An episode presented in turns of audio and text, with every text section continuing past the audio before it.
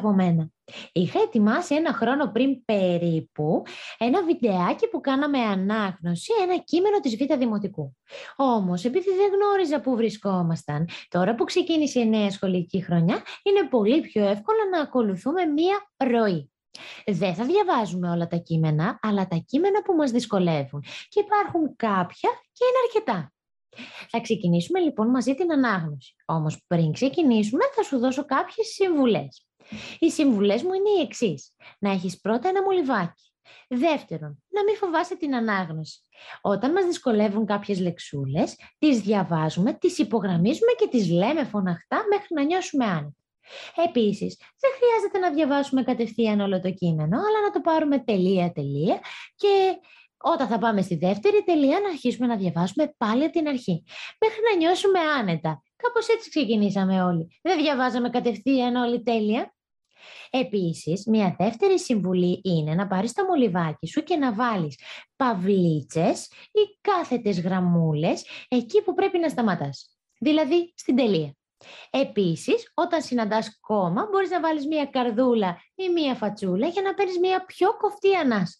Αυτό όμως βοηθάει για να μην λαχανιάζουμε όποτε διαβάζουμε. Έπειτα, μέχρι την πρώτη τελεία, το διαβάζεις από μέσα σου δυο-τρεις φορές και δεν βαριόμαστε, μέχρι να νιώσουμε άνετα.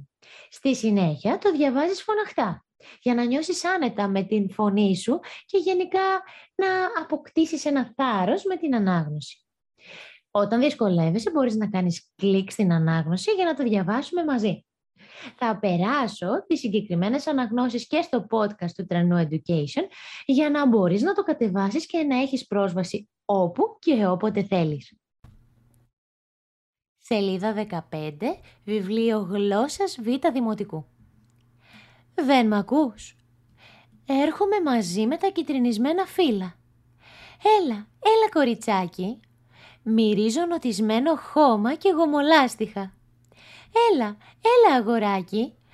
Κάτσε σε ένα υπτάμενο φύλλο να φύγουμε μαζί. Φτιάξε χάρτινες βαρκούλες να τις πάρει η βροχή. Σ' αρέσει η καινούργια σου η τσάντα; Για κοίτα πόσο ψήλωσε η Βάνα. Έρχομαι μαζί με τα πρωτοβρόχια. Τρέξε, τρέξε να ψήσουμε κάστανα. Γέμισαν πάλι τα ανθοπολία πολύχρωμα χρυσάνθεμα. Πώς οργώνουν τα χωράφια τα τρακτέρ. Πάτα, πάτα το μούστο καλά. Βάλε και μπόλικο σουσάμι στη μουσταλευριά. Έρχομαι μαζί με τη βαριά μυρουδιά των σταφυλιών του τρίγου.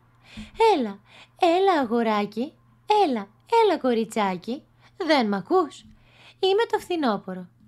Της Μάρος Λοΐζου.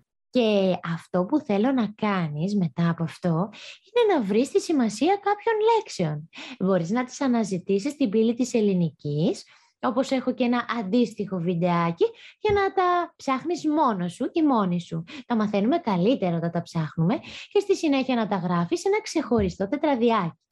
Οι λέξεις που θέλω να αναζητήσεις και να βρεις τι σημαίνουν είναι το νοτισμένο, η γομολάστιχα, Επίσης, αν δεν το γνωρίζεις, την μουσταλευρία και επίσης να μάθεις καλά τις εποχές με τη σειρά τους.